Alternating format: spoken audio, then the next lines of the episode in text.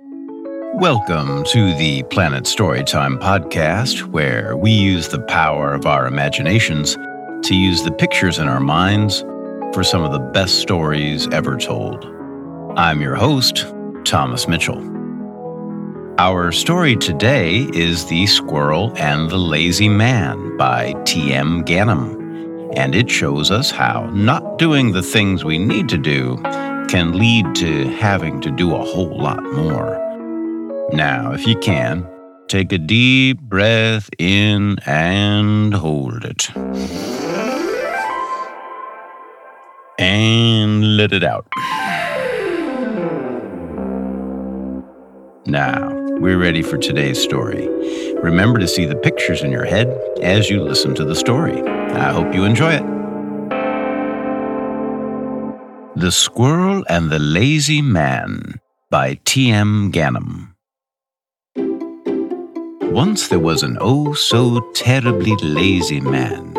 He wasn't always so, but once he had worked hard enough to live quite comfortably, he began to rely on those around him to make all the labor.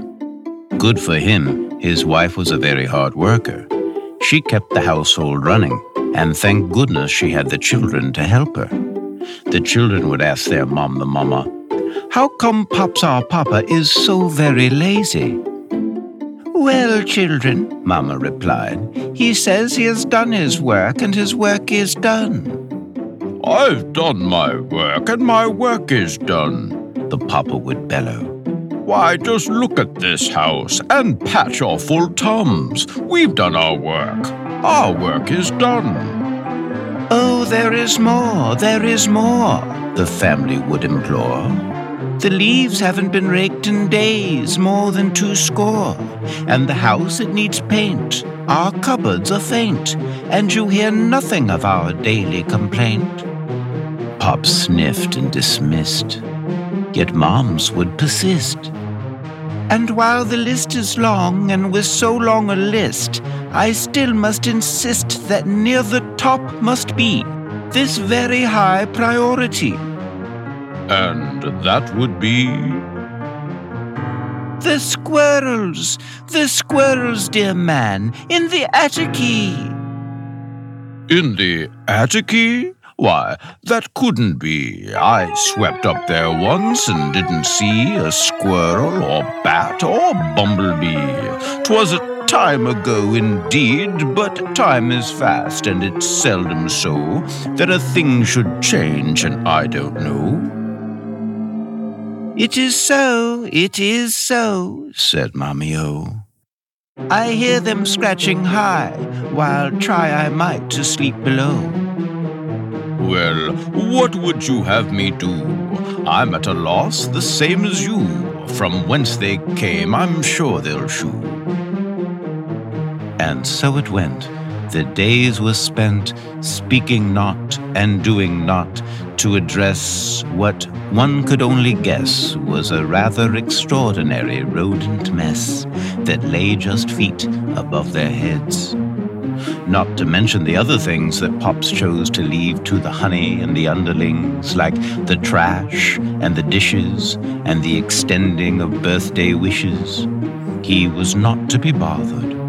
I am not to be bothered. Isn't it enough that I've fathered and spent a family man's time making a whole life for my children and my wife? Let them do their share. For truth, it's only fair. Leave me be. I do not care. Well, as it goes, our words and deeds, it would seem, are not always met with a response from this world, at least not straight away. Indeed, sometimes the sun, seas, and sky must take time to abide the words we spew, just as an aside. But once they have, as in its course, we may as well saddle up the horse of our own feeding and ride the tides that we've inscribed on said sun, seas, and sky, and get to heeding the lessons that for us the world styles. And true to form, the day had come for Pops to reckon with more than some of the seeds he'd sown, unseen by him, but by now fully grown. Now his family, already away, had started the day with the sun at its rise and began to make hay.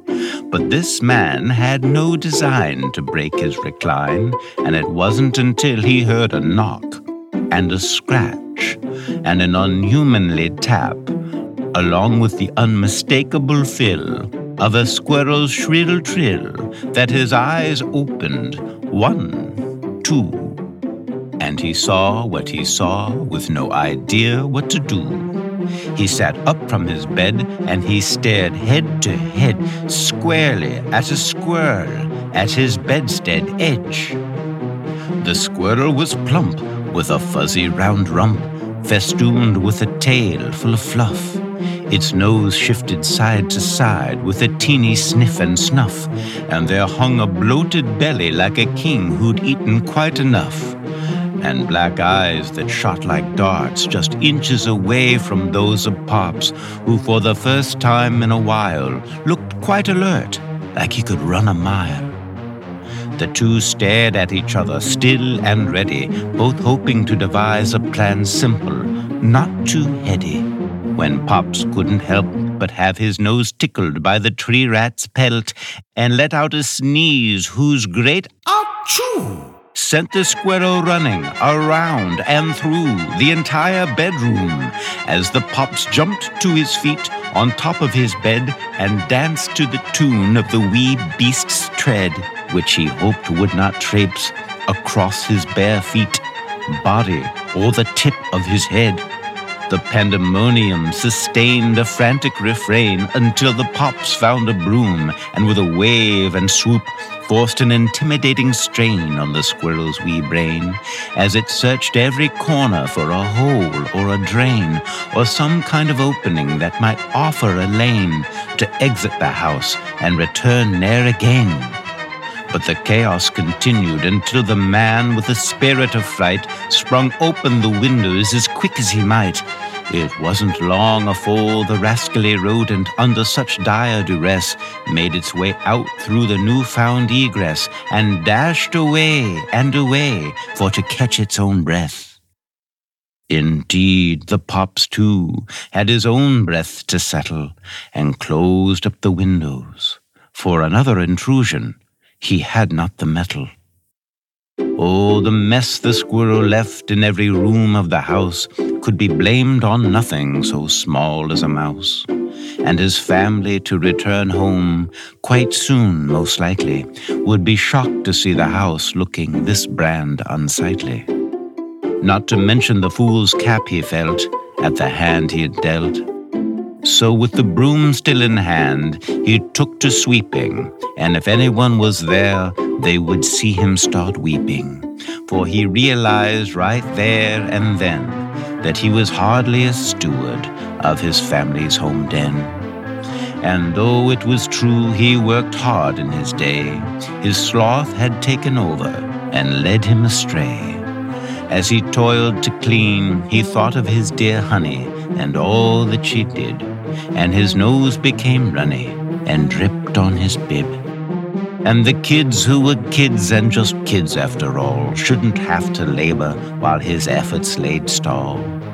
So he made a pact, yes, a contract with himself, that he would labor on and put on no shelf the work of the day, the work that keeps coming and coming, so his family and household would e'er keep happily humming. The end. I hope you enjoyed listening to The Squirrel and the Lazy Man as much as I enjoyed reading it to you. I'm glad that the lazy man learned his lesson and decided to start staying on top of his to do list. It just goes to show how true the old saying is that the lazy person ends up working twice as hard. We're so glad you could join us today. As always, thanks to our dear friend Paxton Stanley for his wonderful music. Until next time, remember to keep using your imagination and discover just how powerful your mind truly is. Goodbye for now. If you enjoy the Planet Storytime podcast and would like to support the show, please click the subscribe button on your podcast player and tell your friends about us. You can also support us with contributions on our Patreon page. Simply go to patreon.com and search for the Planet Storytime podcast. You can also reach out to us with suggestions, requests, and questions by email at planet.storytime at gmail.com. Both Paxton and I would like to thank you and everyone for your amazing support. Until next time, remember to keep using your imagination and see just how powerful your mind truly is. Goodbye for now.